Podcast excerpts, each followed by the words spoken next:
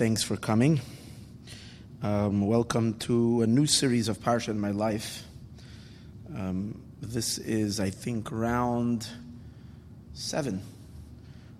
Maybe we're round eight. Could be this is, I think this is the eighth round of Parsha in my life. And um, it's very exciting. And thanks for everybody that has been part of this journey over the last seven years. And we begin number eight exploring the Parsha. As I mentioned, year to year, we hope that uh, as the Torah is infinite, and as we go around the Parsha, we're going in a spiral, as we're going higher and deeper and deeper and deeper and deeper, and very, as we hopefully will converge the Torah that we teach over here with the Torah of Mashiach, uh, which will elevate the Torah to a whole new thing. So that's really, really exciting. Um, the dedications for tonight's class. So we've had tonight's class was dedicated by Mrs. Miriam Fishman, and this is in honor of her father's yahrzeit Tuvia Velvel Ben Meir, whose yahrzeit is the 27th of Tishrei. So it was, I think, on Sunday. May his neshama have a very, very, no, on Shabbos it was. May his neshama have a very great aliyah to the greatest, greatest of heights. May he channel lots of brachas to you, to your family, for yesh- brachas, yeshuas, and refuas, and only, only good things and nachas from the children and grandchildren, and much, much, much goodness. Another dedication was by Shirley Perlis, and this is in honor by Shirley and Shelley Perlis. This is in honor of Shelley's mother's yahrzeit. Penina Sylvia Bas Shmuel, I don't know the exact date, but may her neshama have a great aliyah, higher and higher and higher, and lots of brachas for the entire mishpacha in the material and in the spiritual and only good. Another dedication we had tonight was by Levi and Mina Benish. Um, they used to live here they moved to Chicago. They used to daven over here. And this is in honor of both their birthdays. Mina's birthday was on Isru Chag Chaf Daled Tishrei. Levi's birthday is tonight, the 30th of Tishrei. May Hashem give them both a shnas bracha and. A wonderful, wonderful, wonderful good year with much mazel and happiness and goodness and the nachas from their child and eventually children, and only only simcha and only bracha and parnasa barchava and and um, and much mazel. Uh, last but not least, we have a CD sponsor uh, this week. This is a dedication for the CD. Uh, this was by Dr. Bernie Mandera, and this was in honor of his brother's yahrzeit that is going to be on Gimel Cheshvan, I think. David ben Yecheskel, Olav Hashalom, May he have a spectacular aliyah. May this shir and the CD be a big schus for his neshama. And may he channel lots of brachas down to you, to your family, and be a melitz yesher for you. And uh, uh, may uh, very, very, very soon, Be'ezras Hashem, with the coming of Mashiach, um, we will be reunited with all those who went up there temporarily. We'll be coming down very, very soon. Be'ezras Hashem. Okay. Um, Parsha in My Life is the name of this class, and um, that's the idea of the Parsha is the idea of the class is to infuse vitality, life, meaning into the story of the Parsha. We get to read it every year over and over again, the Torah. Sometimes it feels a little dry and a little disconnected. So, in order for it to be a Parsha in my life, to inspire your week, to inspire your life, to inspire your everyday living, we have to dig deep because knowledge and depth reveal the light and the energy of the Torah. Now, what is relevant to us right now? What is relevant to us right now, which we're walking around and daydreaming, but the emes and the truth, what is really, really, really, really relevant to all of us right now is the coming of Mashiach. Because that is what is happening. And whether we're tuning into it or not, or we keep our head in the sand, that does not change the reality. And that is that we have merited to be the generation that is witnessing, not just a generation. When we say generation, we can speak about, oh, it might happen in 20 years from now. It's not happening in 20 years from now. There is something happening right now in the world that we need to be aware of. And that is that the world is changing in front of our eyes with the greatest metamorphosis ever a total transformation. And that is the coming of Mashiach is happening based on the testimony of the greatest tzaddikim and based on the current events, looking in the world and seeing everything shaking and quaking. And um, so that is a clear sign that we are now in the midst of the, the what we call the, the process, the process of Geula, the process of redemption has already begun. The turmoil in the Holy Land, in the land of Israel, is a, it's not just another flare up. This is the coming of Mashiach. Now, um, again, on what am I basing that? I'm not a prophet, and I don't speak to God, and I don't know, I don't have communication from above. Um, I am basing this on, um, first of all, the statements of Higia Zman Geulaschem that was told to us by Tzaddikim Kedoshei Elyon, the holy, holy Tzaddikim, who have told already the world that we're entering the era of Mashiach. And these are tzaddikim from all across the board of Jewish, from Sephardic, uh, great Kabbalists and leaders, to uh, Lithuanian great Rosh Yeshivas and leaders, to the great Hasidic masters, primarily the Lubavitcher Rebbe, who had told the world a while ago already that from the year 1990 we have really entered into the Mashiach zone. Now, based on now also looking at current events, we see many things happening in the world which are astonishing and in many ways very painful and scary. Um, but here's the thing if anybody lived in any time of history, you can always point to certain events and there's turmoil, and here there was, you know, this happening and that happening, and say Mashiach is coming. And we've been doing that for the last 2,000 years. Jews always got excited whenever anything was happening as the Mashiach is coming. That's why so many of us got so burnt out that we don't believe anybody anymore. And like no matter what you say, people are so tired already that you don't want to, oh yeah, I heard that a long time ago. I heard that, I heard that then, I heard that. I heard that by the Six Day War, we heard it by the Yom Kippur War, we heard it by the Holocaust, we heard it by the we heard it, we heard it by the First World War, we always thought Mashiach was coming. It didn't happen. So then so so it's not because of the events that are happening. It's because of the internal, because we're living based on every calculation. We've reached already the time that Mashiach has to come. We're already in the end of the sixth millennium, the, after the, the, the fourth quarter of the sixth millennium. It's Friday afternoon, based on the cosmic clock that we once spoke about. Mashiach has to come already.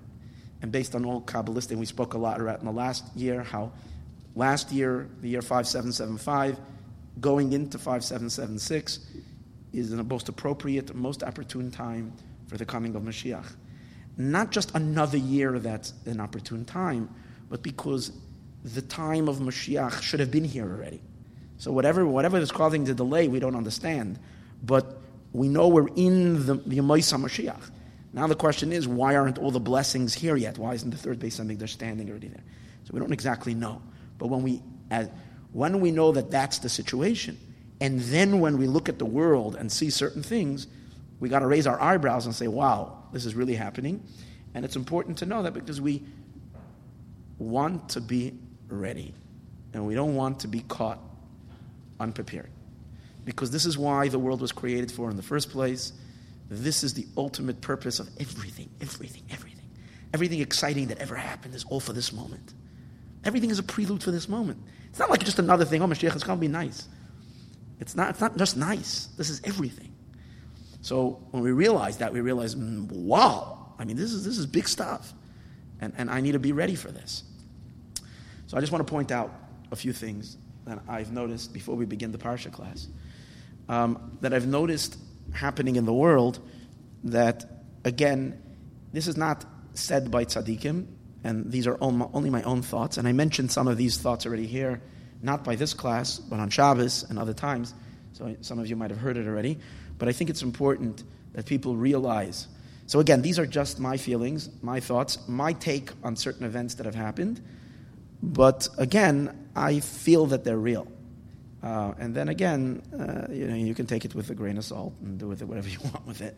But these are just things that are exciting me, and hopefully gonna gonna get me to prepare for Mashiach, which I haven't even begun to do myself. So I'm sharing it with you. So maybe I'll finally, it'll finally click in my head and say, "Hey, this is real. Let's let's let's let's really become a mensch. There's no time to become a mensch tomorrow. We have to become a mensch today. That's the idea." Okay. So now, just a few things that are interesting to, to point out. Number one, this year, um, you know, besides the, the general, you know, happenings that are happening that are really shocking, which took place over the last couple of months, and just and especially just over the last six weeks, we are you see a certain geopolitical landscape has totally changed in the world. We are at least in the Middle East where you know the United States that has always been the foundation of stability in the world, that always had its like, and everybody was kind of, it had its its its fist down, and everybody kind of was had the awe and the respect, and people, and what we might say the bad guys were afraid to mess. Ultimately, people were afraid to mess, and now the United States seems to be totally pushed to the side, totally powerless. And Putin is flexing his muscles and doing whatever he wants, and everybody see there's this great vacuum and this great emptiness and it's all happening right in the neighborhood, right around, right in the vicinity of the Holy Land. So this is, this is really something, something big. Now, where this is going to lead, hopefully with God's mercy, no one is going to be harmed and no one is going to be hurt. But it's just a shocking thing that you see suddenly out of nowhere, this massive shift and change that happened. And, and like and, and, and the and you know we know the the, the, the, the, the Pentagon and the, and, and, and the State Department, and uh, America was caught by surprise. Like, what happened? Obviously, the policies and things that were done before have led to this, but this is, this is huge. Of course, the nuclear pact that was done with Iran, which everybody knows is unbelievably horrific and ridiculous, is something massive and something great, and a threat to Israel, to the Jewish people, in a very, very big way. So that also is monumental. That's huge. Okay, so these are two things that are there. The sages tell us when you see nations rubbing against each other, when you see malchias, big nations rubbing um, and, and threatening each other, wait for the footsteps of Mashiach. It doesn't say when you see war, but when you see the agitation. And if there's ever a time that there is agitation going on, like people are in big, big, big nations and big, big empires, this is something to think about.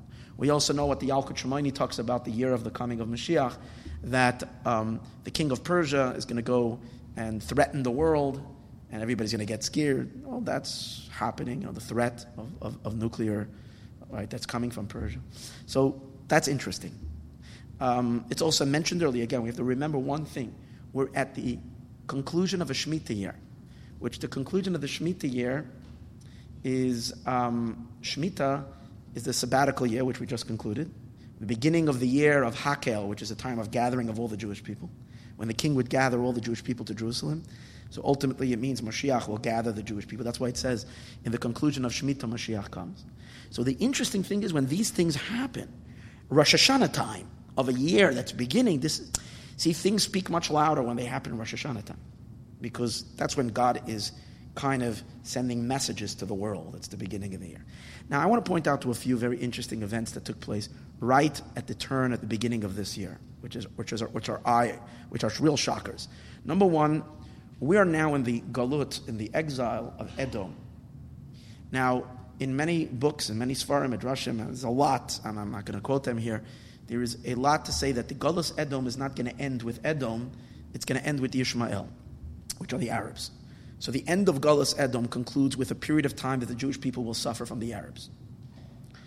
Now, just like when we went out of Egypt, before God punished a nation that oppressed the Jewish people, he first punished their God. So, right before Rosh Hashanah, two events happened that were really shockers. Big things happened in the Arab world. Something to do with kind of the God of Islam. Now, the God of Islam is really Hashem. That's, they believe in the same God that we believe in. But they're in their, in their place of worship. So the two big events that happened in Mecca, which are really, really something that is not to and it, the fact that it happens right before Rosh Hashanah, at the conclusion of a sabbatical, at the end of Shemitah, is very telling, and it's saying something. Number one is this huge crane collapses in Mecca. Out of what?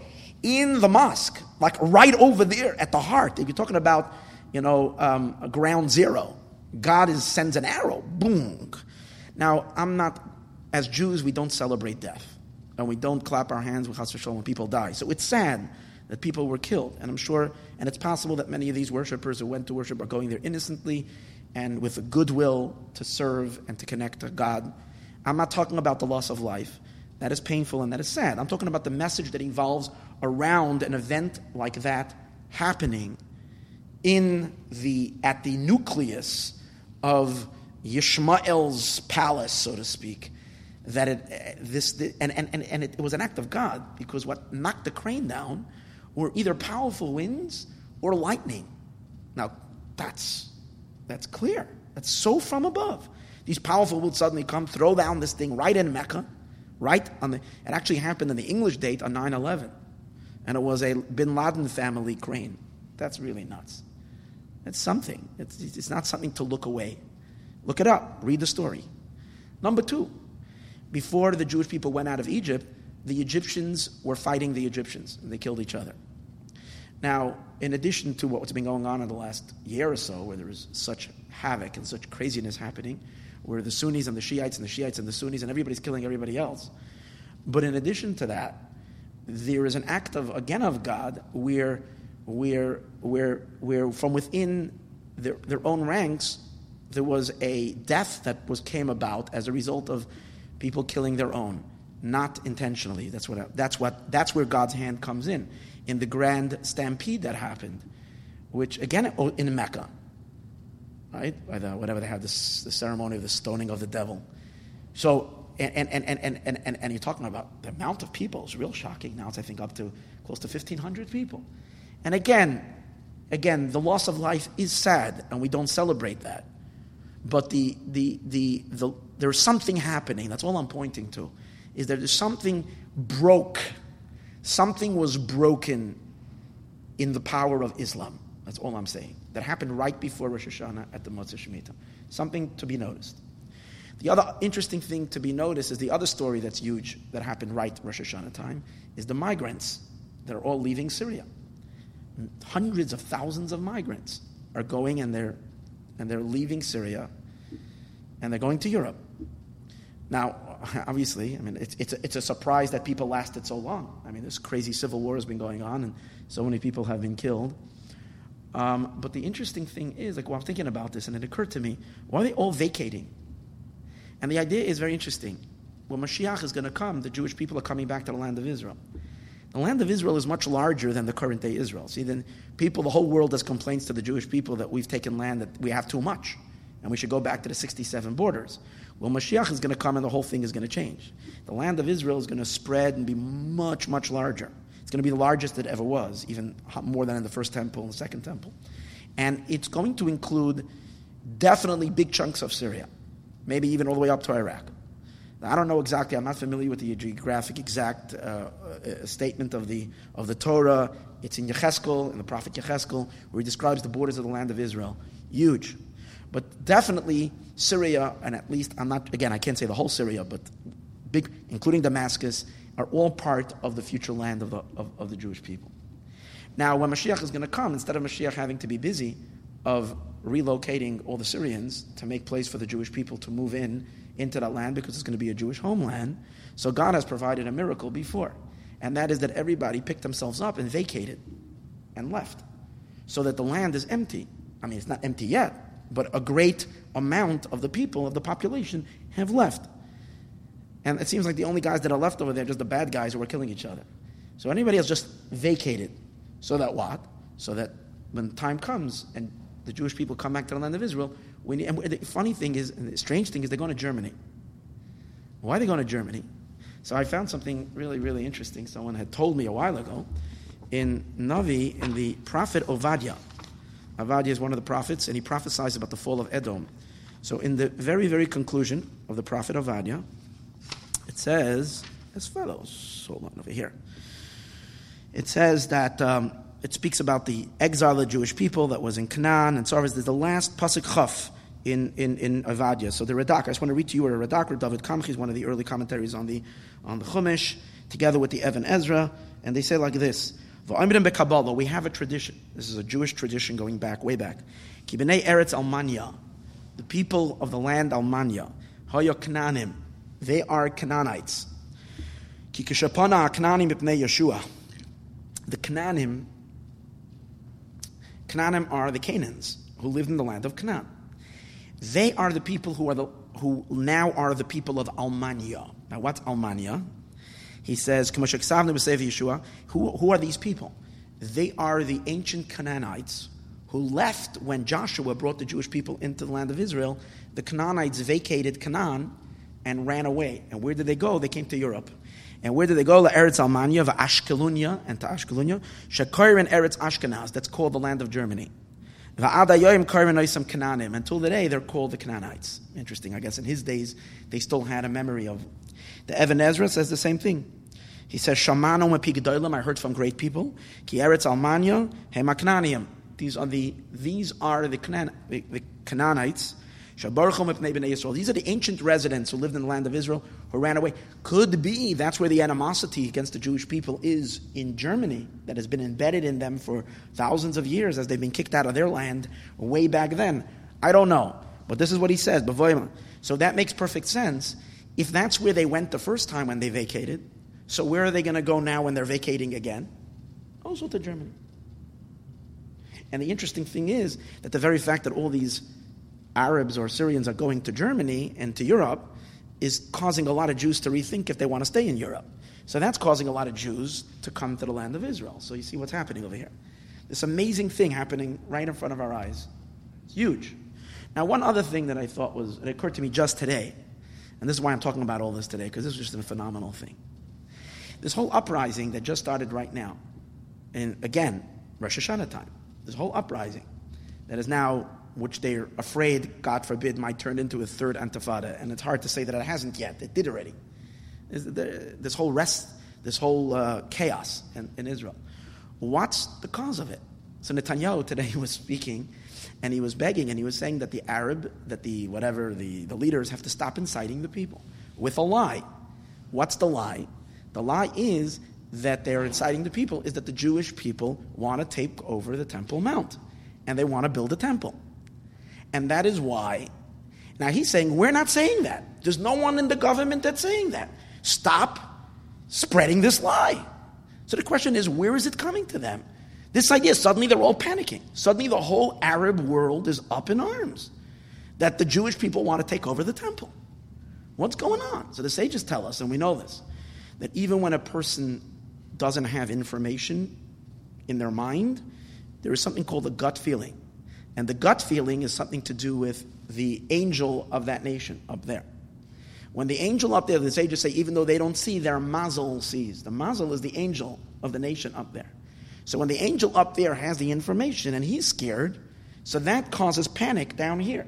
So as much as the Jewish government will deny, the Israeli government will deny, say, we're not even planning this, this is not.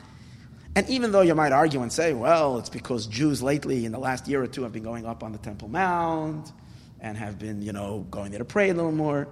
Okay, that's not enough for this incitement. And another thing, why are Jews going to the Temple Mount more? I'm not going into halachically if it's permitted or not. Rabbis have dealt with this. I'm not dealing with that. But the reason why Jews are going up to the Mecca, why just suddenly? We've had Israel already for the last so many years. Because now is the time. Now is where the, the, the, mountain is calling us. It's saying, you know what? It's, it's, it's inviting the Jewish people onto the mountain, and it's ready to shake off whatever is there. And the Arab world feels that and senses that, and it's making them crazy. And, it, and that's why they're going, God forbid, they're going wild. Hashem should protect all the Jewish people, and there shouldn't be any more injuries. But to me, it's very, very clear that we're witnessing the end happening now in front of our eyes. Our prayer and our request is that it should be bechesed berachmim, with kindness, with mercy. Don't have to have any bloodshed neither on the Jewish side or on the other side, And if God can make a miracle, He can convert the hearts even of the worst people to become. Uh, that, that would be the nicest miracle. We don't, we're not looking for death. We're not looking for millions of people dying. All of that Armageddon stuff and all of that scary things will leave to those who enjoy that kind of drama. We, the Jewish people, are asking for a peaceful return of the Beis Hamikdash and God's kingship to be restored to the Holy Land and to the whole world. So now, being that that is the, the, the, what's happening in the world, or at least what I think is happening in the world, um, uh, so then we have to live with the times. And living with the times means today means living with Mashiach and preparing ourselves for the immediate arrival of Mashiach. So let's try to find Mashiach in the parsha. Okay, we can study the parsha, and what's the connection of Parshas Noach to Mashiach? So at first, you look at the at Parshas Noach and you look at Mashiach and you say, "Wow, you couldn't have had two opposites." In Parshas Noach, you have the world in the most corrupted state ever. The world's a total mess, totally corrupted, to the point that God is so is so dis- is so frustrated with his world that he has to destroy it, bring a huge flood and destroy all life on it. When the coming of Mashiach is when God's the total opposite, when the world reaches its total perfection, and, and all nations live in peace and in harmony, and it's there's no and everybody's serving God, and everything, and, and, and, and the world will be a very moral and holy world. So you can't have a greater contrast. The disturbing world of the flood and the godly, beautiful, pristine, perfect world of the days of Mashiach. Um, but looking a little deeper, there is a very, very strong Mashiach connection. And that is what one of the most important elements of, the of Mashiach's world, of the era, of the Messianic era, is that when Mashiach is going to come, there will finally achieve what has been the aspiration of mankind, or at least the good people in mankind from when the world is created, and that is world peace. There will finally be a time when when nation will not lift the sword up to another nation. And as the prophet tells us that all weapons will be destroyed, not that they will be destroyed, they will be converted into plowshares, which means weapons will be used to enhance people's lives, to enhance uh, food distribution and whatever it is to all the hungry. So many people in the world that are starving, that need food. So all the airplanes that are going to be dropping bombs are going to be used to drop huge packages of food. Interesting, the Lubavitcher Rebbe did point out when, when the American uh, were going into Somalia, I think it was, and they were dropping food drops for the people, he said that was the beginning of the prophecies of, of Isaiah, of Mashiach. I mean, obviously, he said that 20 something years ago, but he says that's the beginning of it.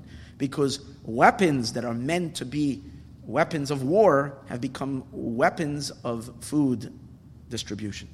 Rather, agents to distribute food, to give life, not to God forbid, bring destruction.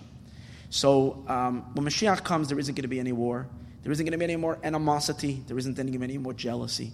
As Maimonides discusses the beautiful, harmonious, brotherly world that is going to be when Mashiach comes. That peace that is going to reign in the days of Mashiach forever and ever, a true and lasting peace. And it's interesting, always before truth comes out, there is always a mispresentation of that that comes first, a twisted version of that very thing that comes first. Just like when any food grows, the peel, the external, the chaff, grows first, and then the fruit grows. So when time comes for peace to be put into the world, a true, real, permanent, lasting peace, a godly peace in the world, it's first preceded by a fake and and um, and and uh, superficial peace that isn't real, that can't last. And the world is trying to oppose a peace upon the Jewish people, so to speak, to make peace through all these various different ways, which is not based on anything true or anything real, just based on giving in and giving in and giving in, which has just brought suffering and devastation to Israel and brought all the terrorism to the world. Because the more one a peace, so we think like these Oslo Accords that were so good, that's actually the source of all the terrorism, not just terrorism around Israel, all terrorism, because that's what fed into it. That's exactly what fed it. Because when you give murderous people what they want, so then their appetite only grows. So that did not lead to any peace to any real lasting peace. Real peace will only come when all of creation and all of the world will recognize one God and will serve one God shoulder to shoulder peacefully, as it will be when Mashiach will come. Now, that peace is going to be so powerful and so strong and so, so convincing that it is going to convince even the animal world. That even animals, it's going to change the nature of animals. As discussed in Yeshaya and Isaiah, Perek Yud Aleph, where the Navi discusses the nature of the animals after Mashiach comes. And it says that when Mashiach is going to come, um, the gar ze'evim keves, the wolf will, lie, will live with the lamb. The namarim gedi, and a leopard with a, with a goat. The ego umari yachtov, and a little calf with a, li- with a young lion. The nar katan noyegbam, and a little child will be playing with the calf and the lion. Upara v'doiv, and a cow with a bear. Terena yachtov will graze together. Together they will play with their, they will frolic with their, with their children, with their babies. The aryeh. And a little child will play at the, at the hole of a python and of a, and of a venomous snake. So basically, all the predatory, murderous, uh, venomous nature and character uh, of what we seem to be such cruelty which we can't condemn anybody because we know this is their nature of an animal, yet this nature will cease from the animals and they will all live in peace and harmony with each other. And the lion is going to eat. It's another, another verse that says, Arye kabakar yochel teven. And a lion will eat um, straw like cattle. So he won't be killing anymore. And then to conclude, They won't do any bad and they won't do any harm. B'chol har kachiyah, my entire holy mountain. And this holy mountain refers to the entire world, because the whole world is going to be a holy mountain for God. So they won't do any more harm. Well, everybody, right? Um, why? What is going to affect this great transformation, this metamorphosis in the animal kingdom? And again, this is going to be also, of course, by humans. The source of this tranquility and peace and harmony is because the world will be filled with knowledge of God. Now, this peace has yet to be seen when Mashiach will come, but it has been experienced in the world only one time in history. There has been one time which we had a little preview of this messianic state, of this harmonious coexistence this perfect world where everybody lives in peace and, and harmony together. And no one is biting anybody's tail off, or anybody's nose off, or anybody's head off. Um, when was this, when was this uh, accomplished? In the ark, in Noah's floating ark. When Noah had an ark and he took all the mammals, all the creatures, all the insects, every single type of snake was brought into that ark. Because the Torah tells Noah to bring every species, besides the fish, but everything else of bird, predatory bird, predatory animals, every single creature went onto that ark. And the ark wasn't that large. It was about 475 feet long. It's 500, it's been around 500 feet long. The, the Torah says 300 cubits long, 50 cubits wide. So it's about 500 feet long, four, four, about 475, um, and then about 75 feet wide, three stories. And the animals only has one floor. So you have all these animals crammed together. Now, even though they made separate rooms, Rashi says, for each, each for the, the animals, but still, this is like there's the smallest zoo is bigger than this. And you know, in a zoo, you want to make enough space, a buffer zone between the animals. And here Noah brings in this is, this is an amazing. This is even better than the San Diego Zoo. This has every single species in, yeah, on the planet in, in this small little teva. Even how do they fit there? How can they even fit on the teva? Forget about just just even if they're cramped is is a mystery. Okay, this is obviously some godly thing that it happened, but the fact that they're living so close together, and there and there's not and it's not a bloody war going on amongst the animals what happened? Mysteriously, everybody was in peace with each other. everybody was in peace with each other. And the reason for that was because the Teva was, was within Mashiach zone. The Teva was that year of the flood, all the inhabitants outside was a destruction. Inside, Mashiach came already. Mashiach was here. It was Mashiach territory. It was the Messianic era. And they were living already after Mashiach comes. They were living Mashiach. So they lived an entire year as best friends. Besides the lion that got angry one time at Noah who didn't feed him. He bit him. Besides that, Rashi says. The lion forgot that Mashiach came for a few moments. And Noah, oh, so obviously, based on this, we probably would say that, that Noah fed the lion um, grains and, and vegetation. Everybody was vegetarian on the, on the, on the Teva. And Noah was also vegetarian because he wasn't permitted to eat meat. God only gave him permission to eat meat afterwards. So it was a vegetarian Teva, and everybody was in peace with each other. So world peace was achieved one time in the Teva, in the ark. So that is the precursor of Mashiach. And there you have Messianic life. So you have Parshas Noach is Mashiach world. The question is, what was the mystery of that unity?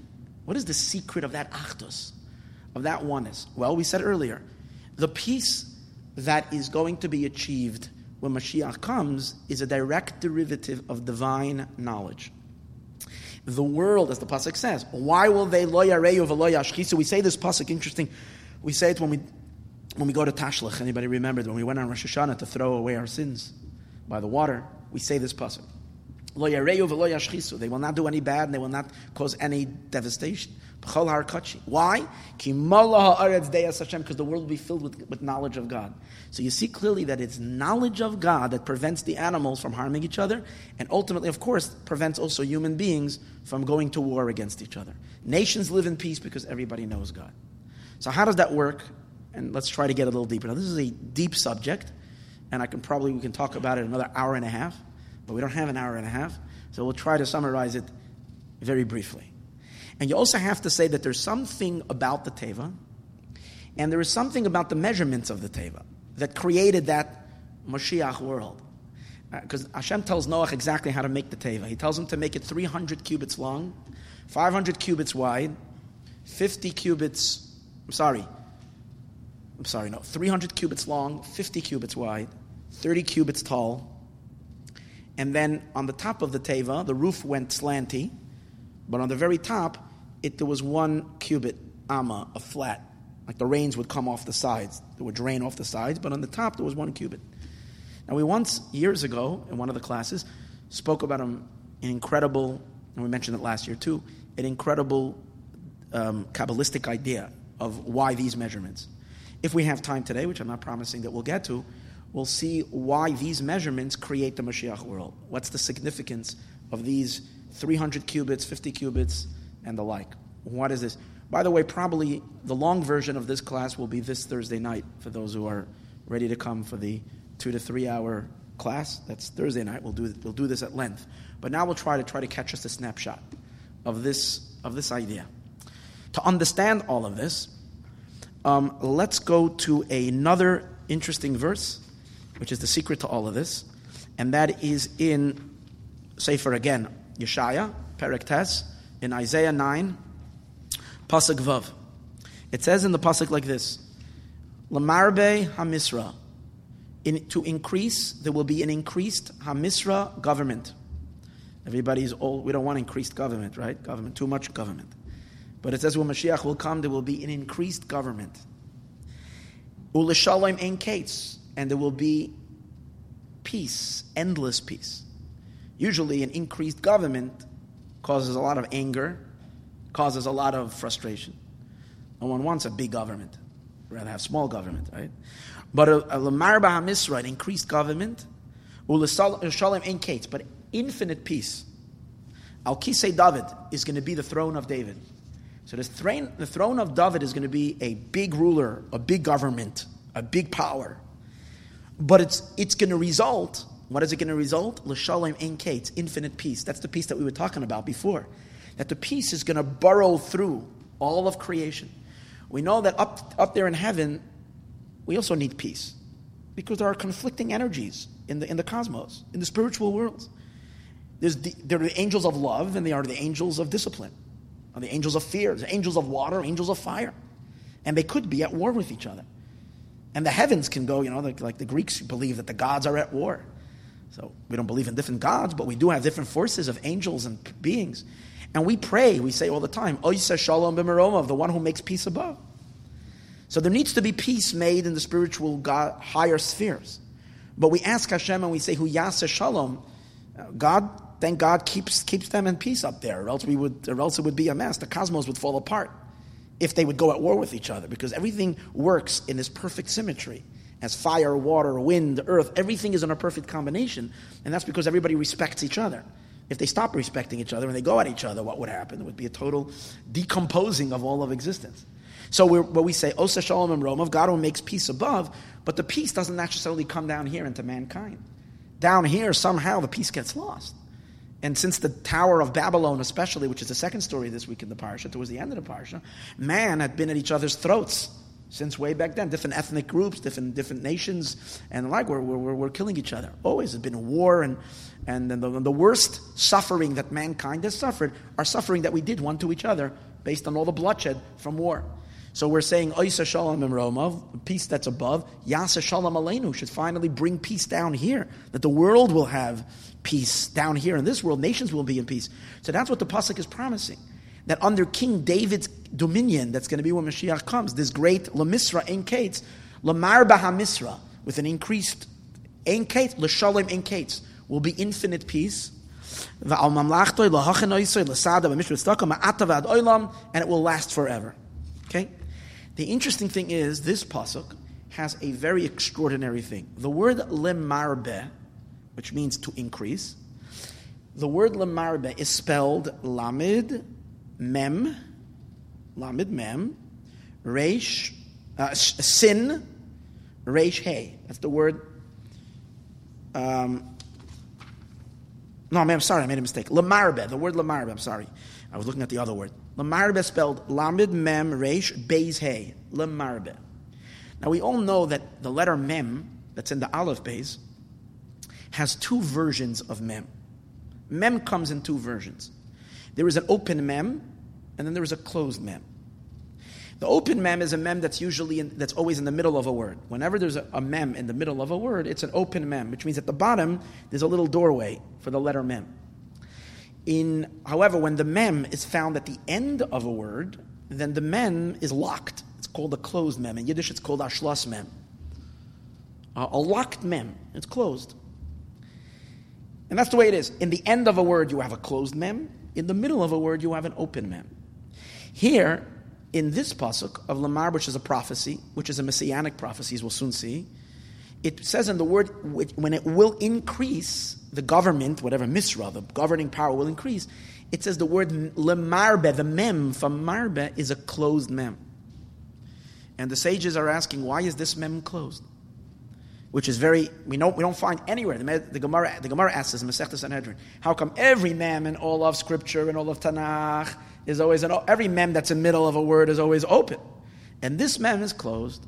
So the Talmud answers, because God wanted to make Chizkiyahu Mashiach, who was the king of, one of the kings, and Sancherev, God wanted to make Sancherev, uh, Salmaneser, I forgot how they call him in the English name for him.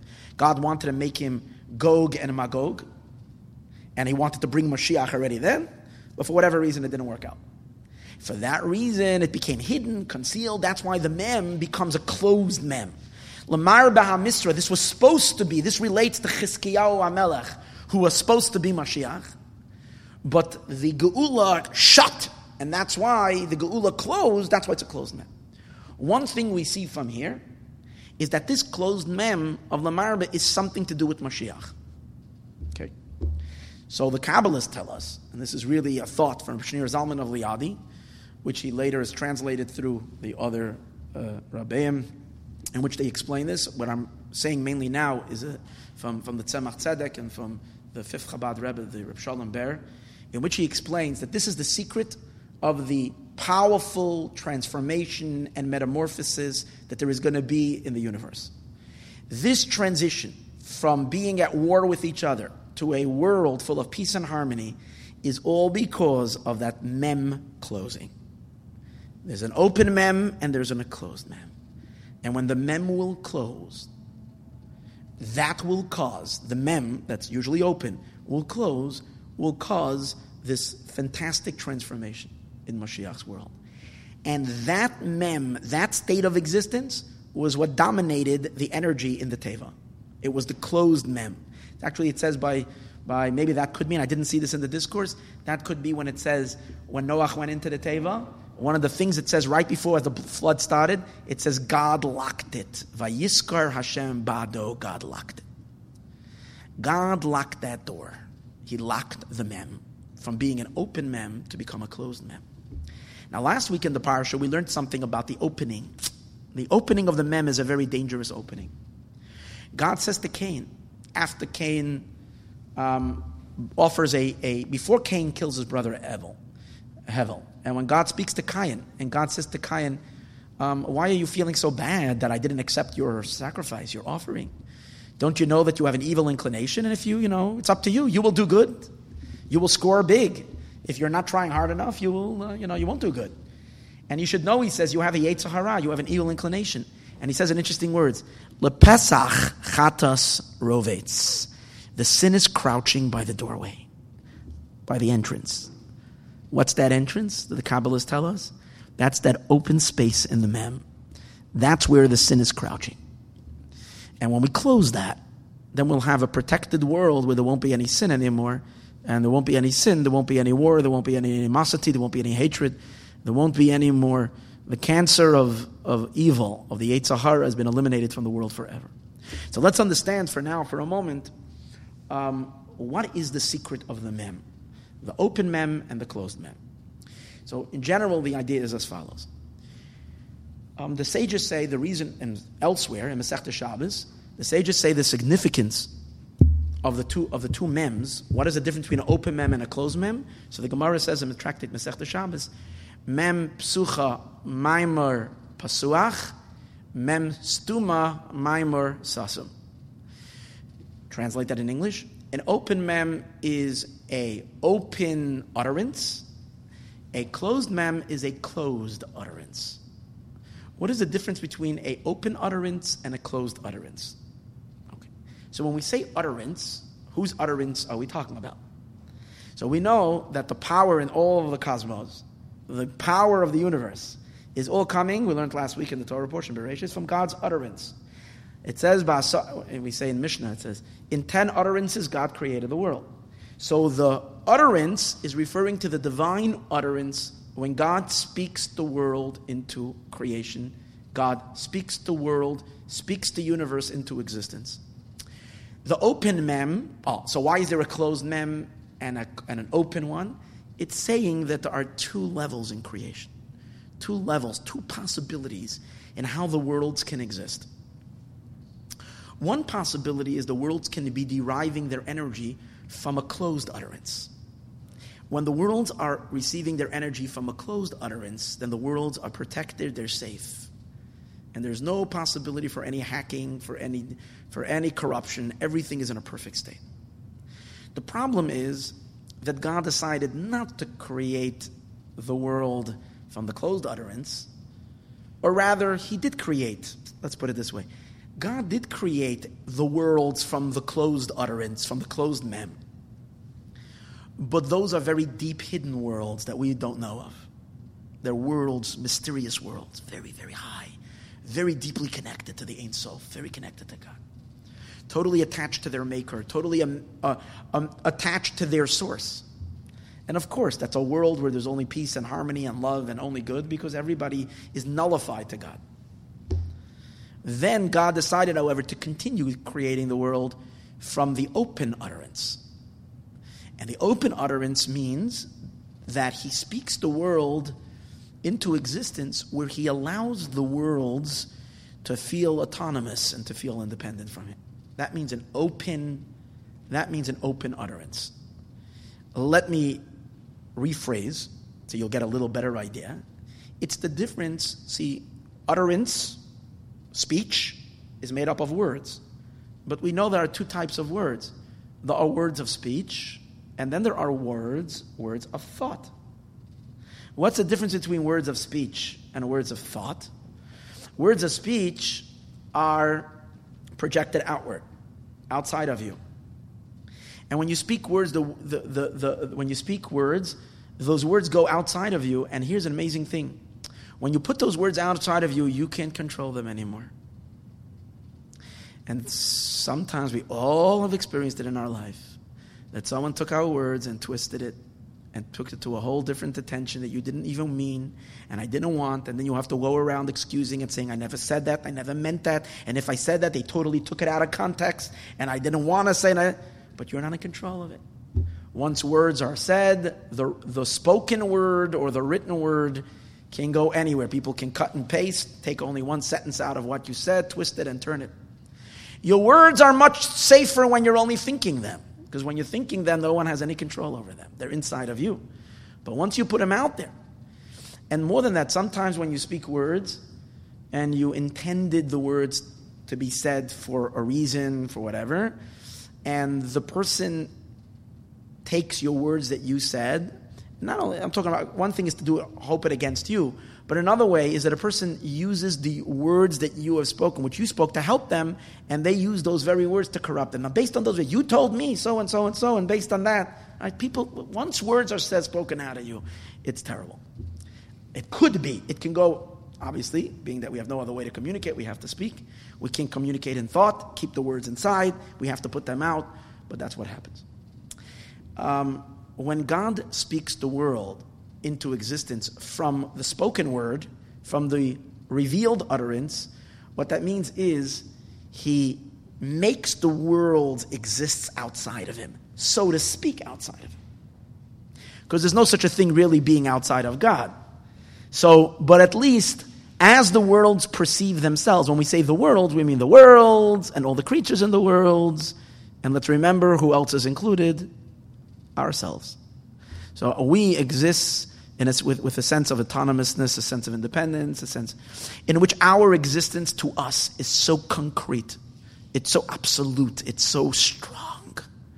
And as a result of that concreteness and absoluteness of our world and of the laws of nature and the laws of science and of the laws of everything that, that, that seem to be so rigid and set, that's all because God speaks them in truth, there's this infinite power behind it all that is not limited to any to anything. Like the sages say, the one that said that oil should burn can say to vinegar to burn. Right? But that's that's not the way we feel. To us, everything is set. This is the way things are. Because the world seems to be set in a certain powerful course Uh, God said it with rules, and this is the way the universe works, and this is the way it is. These are the laws of nature. And obviously, if I'm in the system of nature, and I am kind of making my way through nature, and I've kind of set myself up kind of a way to survive and to exist, I can put God a little bit at a distance. And the more secure I feel in my own existence, the further I can push God away, because then I don't need the God that much. And as a result of that, I can do whatever my heart desires, whether God wants or not. It's a problem. Why is it that every time, whenever we're in trouble and like things are falling and collapsing, that's when we turn to God and we say, please help, whatever. Because when, when we feel secure and strong and whatever. So, this kind of state of existence that God created us this way is because God created us through a revealed word, the revealed mem. The revealed mem means that the, word, the words are revealed outside of God, thereby creating worlds that are very revealed, very strong existing. Okay? And therefore, those existing worlds are not that tuned into God. They're not that tuned into their creator, to their source. They're a little, they're tuned into themselves, and of course, there's variations in that. How much they feel themselves and how much they surrender to God. Now, that open mem also has, as we said before, it's called open, it's revealed. Openness means revealed.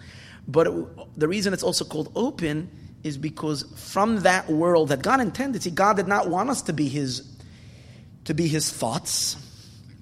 Because if we would have been his thoughts, then we wouldn't have any free choice, right? If we wouldn't feel independent, if we would feel that we're just a product of his thoughts, then we would be all day just inside his imagination. So he would be totally controlling us. We would not be controlling ourselves.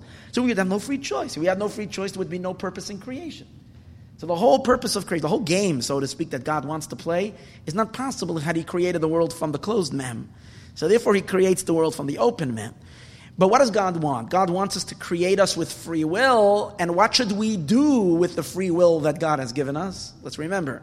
What does God desire when He creates us with free will? What does He want us to do with the free will that He gave us? Is that we should choose to submit to Him and to serve Him. Well, we can accept Him willfully, not robotically, not like machines, not like ro- right? we we should accept Him willfully, willfully surrender to Him. And guess what? It works very well. God creates, and He has millions of billions of angels who have some degree of free will, not a lot, but a little bit, and that's exactly what they do. Salute, they do what God wants all the time. They sing to Him, they do it all day long. And souls, psh, these are like the greatest souls in heaven before they come down here. Problem is, as the creation continues to unfold, as it continues to unfold, you're going to have some troublemakers. Now, obviously, you understand something that if the worlds would have been created from the closed mem, from God's thoughts, not from God's speech, it's impossible to have a troublemaker because you're in control. You control your thoughts. So the thoughts are, com- that means a world that's created from God's thoughts means a world that is completely nullified to its creator. All there is is Hashem. Everybody sees everywhere that everything is Hashem.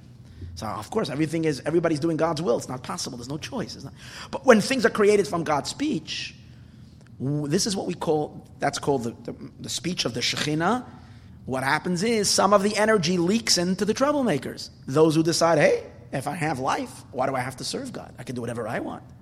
That's called the klipa, and that's called the chitzonim, the external, the extraneous forces. They start deriving energy from the Shekhinah, which means from this power force of life, and they start derailing it and taking that energy to do whatever they want. And that's called the exile of the Shekhinah. That means energy of the Shekhinah is misused, just like when a person speaks, a person can take your words and destroy your life with the words that you said, and you didn't even intend it that way. God forbid they can destroy it. So too, those that fight war, wage war against God, from the very energy that God sustains them with. That's called that mem psucha, that open mem, that's leaving room for a whole lot of trouble. For a whole lot of trouble for that, right? Now, but that's the status of the world. Ultimately, that's where God wants us to live. God wants us to live in this struggle of good and darkness, light and darkness, good and bad, good inclination, evil inclination. We're constantly being pulled in two directions. Our soul recognizes the truth because our soul is really, really, really a resident, in essence, of the concealed worlds of the worlds that are totally attached to God. So our soul has, has that in its memory. So our soul keeps on reminding us that's the conscience that we have all the time. I'm not doing right. I'm. I should be living for a higher purpose. I should be serving my God. What am I sitting over here thinking that I'm here, I can do whatever I want? The body, on the other hand, and the animal soul, which is part of the klipa, feels like a total rebel. Just wants to run around and then and, and, and, party and do whatever it wants, whatever it heart, the heart desires. So there is this great struggle going on, right? That's where God wants us to live and to serve Him in this, in this darkness in this distorted consciousness that comes around in the revealed mem. When we reach the end of days and Mashiach is going to come, what is going to happen is Lamarbe Hamishra, that the closed, the closed mem, the closed mem, which is God's thoughts. I just want to make one more. Well, I have to. I have to give a little, just a little touch of Kabbalah that we can understand what, what is happening. So the open mem that we spoke about, that's the Shechina. That's called the attribute of Malchus. It's the last and final attribute that God engages the creation until Mashiach comes through the attribute of Malchus. That's where the life is diffused into the world. In other words, God is speaking His words to create the universe. That's what causes the world, so to speak, to be outsiders, exist outside of God, and have independence, as we said before. Now, the closed mem are is attributed to another attribute of God called the attribute of Bina. The, op- the open mem is the attribute of Malchus. The closed mem is bina. In general, bina, which means understanding, is where thought takes place, the inner world, the in, inside. So it's interesting, it says that when God creates worlds, the Zohar says, he creates two types of worlds almin stimin, concealed worlds, the law is gallion that are not revealed. And then he creates almin is gallion, revealed worlds. So what does that mean? There are worlds that are nurtured by Bina. They're created in the Bina realm. And if they're created in the Bina realm, what are they? One with their maker, one with their creator, nullified to God. And then there are the worlds that are created on the outside from Malchus, which, as we said before, are ex- separated, disconnected, and where we have all the, all, the, all, the, all the problems. Okay, now the chidush over here that we're saying, when Mashiach comes, the closed mem, we spoke about the closed mem, which is the bina, the, is the light of bina is going to be so powerful and so strong. The light that is shining in God's thought, in God's mind, and Hashem's, is going to be so powerful and so strong that it's not going to get diluted by the time it comes into divine speech. So now let's say this. Usually in a human being, when you have a brilliant thought and an idea, you have this brilliance in your mind then, by the time the, the, the, the, the idea of the mind gets down to the emotion, because what comes after intellect comes emotions. What happens with emotion, you only have a trace of the brightness of the mind. Emotions, you get excited. You get excited about what you learned, about what you studied, about what you heard. It's awesome, it's great. But the emotions are not as illuminated as the intellect. That's why, because there's a narrow connection between the brain and the heart. There's a narrow channel. That means it's reduced. And then how much of that brilliance and clarity gets translated from the emotion into behavior, into speech. It gets weaker and weaker and weaker until it gets into speech. You have a little, little tiny bit of what was before. So that's what we're saying. In God's bina, there is all the truth, all the light. By the time it gets down to God's speech, it's diminished and diminished and diminished. And the time it gets into the creation, the creations are so distorted, so to speak, from the truth that God is everything and God is everywhere because they're being intentionally. It's not by accidentally. Hashem made it on purposely that there should be this great distance between his bina and malchus. Bina is huge, infinite light. Malchus is tiny, small, little crumb. The quality of Mashiach is that when Mashiach will come, the light of Bina is going to be so powerful and so strong, it's going to, it's going to shine all the way into Malchus. So the Malchus is going to be, the Shekhinah is going to be receiving the illumination on the same level as Bina. She's going to be so enlightened with the light of the Ein Sof. That means that the words of the Shekhinah are going to be such intelligent words. That means they're going to be filled with the intelligence of God's truth. That that's going to, and that's the way the energy of creation, the energy of the cosmos is going to create the world. So the creations that are going to be created are going to be filled with divine knowledge. Now we have to search God. Now we have to probe and fight and look and explore and work through science and this and that and see that really there is a God behind it all that's really running it all. And even then, it's challenging. Sometimes certain things of science could challenge our minds, and and, and we it's a whole struggle because the world is dense, thick, and coarse, blocking, especially the time we encounter the creation. The creation has already the energy of God has gone through all the klipos and what are klippas supposed to do? They're supposed to block God. So what do you expect? The fact that we look at the world and we don't always see God in it? Of course you won't see God in it. You have klippas whose entire thing, shells, are to block. Let alone that the whole thing is already diminished a billionfold the time it gets into the divine speech. But when Mashiach comes, the words are going to be so powerfully illuminated with the intelligence of Bina which really contains within itself the truth of the Ein Sof, that is, of the infinite one. So that infinite reality is going to carry through all the way into God's speech, spill over into the into the spiritual worlds, translate without any diminishment as it will come down lower and lower, lower, blast the physical world with godly light. And as it's doing that, we will be super conscious of the Creator and the God who created it all. That's the meaning of Lamar Behamishra, Hamisra. Misra is Malchus, the government. The government is Malchus. Malchus is going to be increased with what? Its energy is going to be increased. Its illumination is going to be increased with a big mem. With a closed mem. Instead of it being an, means that the, instead of the open mem, in the place of the open mem is going to be the closed mem. And automatically, when you have that intelligence, the, the rebels disappear. No one wants to rebel This is truth. So there's no more, as we said before, there's no leak, there's no more hole, there's no more place for the sin to get in. The sin can only get in at the Pesach, at the door being open. It's closed.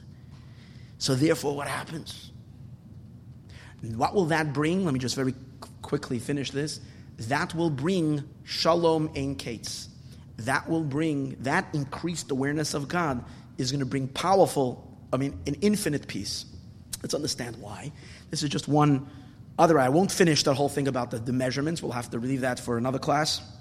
But what I will try to conclude with is what's the idea of shalom ein kate, infinite peace? That is, as we said before, is going to affect even the animals. And it affected the animals already in the Teva because they lived in this closed mem. But what is the idea? You see, um, war and intolerance comes from narrowness, what's called katnos hamochin, inexpansive mind. When the mind is narrow and small and constricted, then there is a there's intolerance. When there is a broadness of mind, what's called gadlos hadas, a broadness of mind, then there is a far greater tolerating ability. That's why we find that people, children, get the minute you provoke a child, forget about it. I'm not your friend. I hate you. I'm not going to look at you ever again. Whether you're my mother, whether you're my father, whether you're, uh, like children, they become best friends. Two minutes later, they're the biggest enemies, right? And there's like an immediate reaction. When you grow a little older and you have a little more of an expansive of mind, you're able to deal with a certain provocation and not react right away. Now, people that are generally immature and childish have a problem with that and will lash out the immediate some, immediately something is done, not exactly the way they like it or the way they want, or something offensive, whatever it is, forget about it. Forget about it. I'm writing you out of my will. Goodbye. I'm over with you. Right? But people that have broadness of mochin are able to receive, are able to, um, to, to, to handle a situation where they're upset about something. And it's not that they don't get upset. I mean, you did something wrong, I'm upset about it. But you know what? I don't have to react now. I don't have to react. I can still be kind and loving to you. Even though I have a complaint. The day will come when it's all right and appropriate, I will deal with it.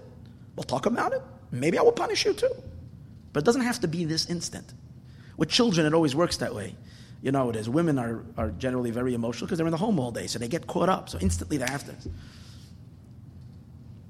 The, the, the, the, beauty generally of having a father in the house is because you're not that involved, in, pulled into it, you can be a little more detached. And a little more detached, the child needs to be disciplined, but it's not always the best to do it right now. You ever thought about it? A child really misbehaves, and you'll talk to him about it a week later? You know how much more powerful that will be than an instant? Sometimes there's supposed to be instant or um, an automatic instant effect. I'm not saying that that that that, that but when something don't have to do anything right away. They're expecting that you're going to kill them on the spot. Well, talk about it. A whole, it's a whole different story. And it says an interesting thing. It says, Shlomo Melech, that God, the day that the holy temple, that King Solomon built the temple, it was the happiest day in God's life. It's called the day of his marriage, or the day of when he moved into his home with his beloved wife. It was the happiest day. It says in another verse that says, Al apiv al chamasi, on my anger and my, and, my, and my wrath was this city from the day it was built. That Jerusalem was on God's anger from the day it was built. Why? Because the day King Solomon built the temple, on that very same day, he married the princess of Egypt, Pharaoh's daughter. And God very was very angry. And the Beis Hamikdash was destroyed later because of this. At the very foundation, it was built. Now, what was God feeling then? Two complete conflicting emotions. On the one hand, this was the happiest day, and He allowed the festivities. You couldn't tell even one drop during the festivities that something was done insulting to God. That His king, the king of the Jewish people, the son of King David, like the anointed one, went and and and and and married the, a Gentile woman. I don't know exactly. I'm not. I'm seeing into the into the halachic element of how he was allowed to what, where. I don't know. But the idea is that the, the Gemara says at that moment God was extremely annoyed But at the same time, it was the happy time. The Beis Hamikdash was built full of festivities and nothing. It was kept quiet. Why? Expansive of mind. There's a certain part in the Torah where God warns the Jewish people. And God says to them, in the, the Torah, God says, after the Jews sinned with the golden calf, God says to them, I'm going to send my, my angel to lead you into the land. I'm sending an angel to lead you into the land. Be careful, because he's not going to be forgiveness. He's, he's not going to tolerate. You're going to do something wrong. He's going to whack you so hard. You better be careful. So it, it says, explanation, is that since God is sending an angel, he's an immature. He's a child. The moment he sees someone misbehave, relax. Okay, he misbehaved. They'll, they'll do tshuva. They'll repent. They'll, they'll fix things up. He goes crazy. He's an angel. He can't tolerate. Why? Narrowness of mind. Narrowness of mind creates the ability not be able to see beyond the here and the now. This expansion of mind causes the, the ability to be able to deal with, you know, to have two opposite feelings and not have to react, that it doesn't consume you completely, just this or just that. After Mashiach will come, there will be differences amongst people and amongst nations. It's not like we're all going to have the exact same ideas. We're all human. We're all people. We have our ideas. We have our different thoughts. We have our sometimes different conflicting desires and wants. We're all going to be serving God, but even in serving God, there's arguments and there's different ways of doing things and how to improve, and there will be. Yet, no one will pull a knife. There won't be any, any highway, uh, road, road rage or things like that. Why? Because in general, all of existence will be living in expansive mochen. Why are we going to be an expansive mochen? Because Malchus, the Shechina, is going to be an expansive mochen. That's what we said earlier.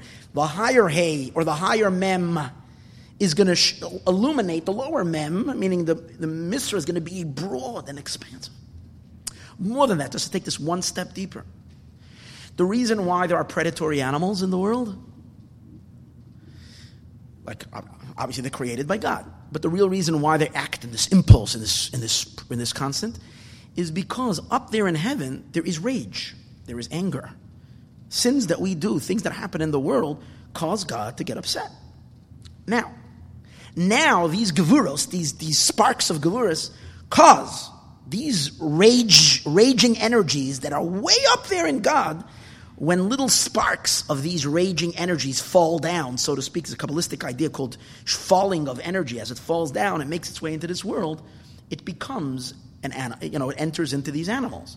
So when an animal suddenly snarls, when a grizzly, and he sees people and he suddenly runs and he attacks, where is the origins of that energy? We have to always understand saying, what promoted that? What caused that rush of that killing desire to kill it?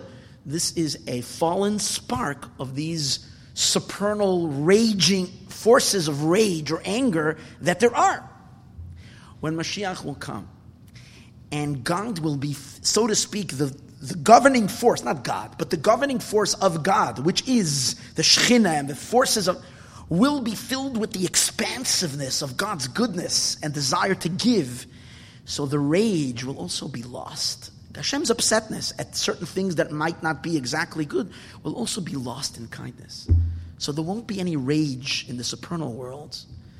So there will be nothing there to trigger the animal's wrath. So when the animal is standing there and it's looking at, at, at when an animal, when, when a lion will see a sheep, usually what hits the, the lion instantly, like that it, it's its nature to pounce to go for it when it sees an impala, when it sees a, a buffalo. It's, it, and it can't help it. It's got, and really, to realize that all nature is really rooting itself back to supernal forces of gavuras, that called the fallen gavuras, that are there in heaven, they're there in their source. But once they're, they're, they're, they're, they're sweetened in their source, so there's nothing there to trigger it. So it's like when you want to get angry, but there's no energy. There's nothing there. So there won't be anything to enrage an animal. There won't be any gavuras left because there will be gadlos hamochin, there will be lama, there will be expansive das. But when we say the das will expand, it will mean in all of existence, incredible expansive das.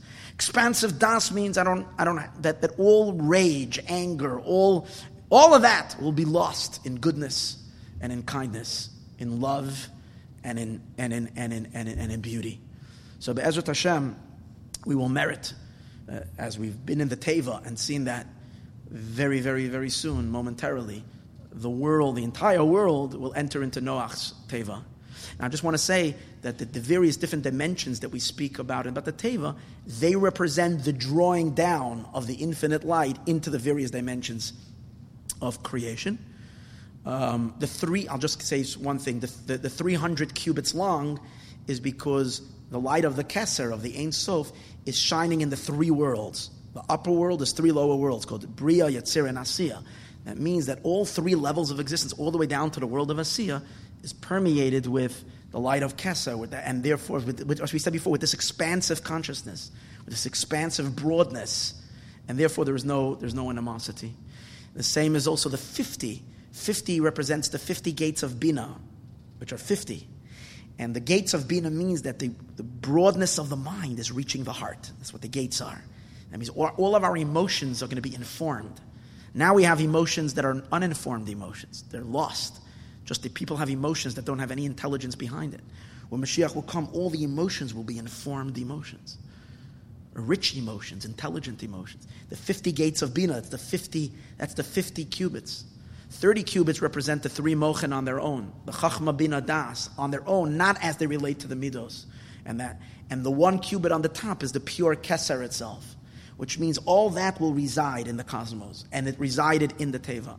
And as a result of that, the Teva was a place of pure, harmonious uh, unification and total oneness. May we merit to see that beauty very, Um, very soon. If you want the long version and all the details, again, this Thursday night at 8, 8.30 over here at Mayan. All right, take care, everyone.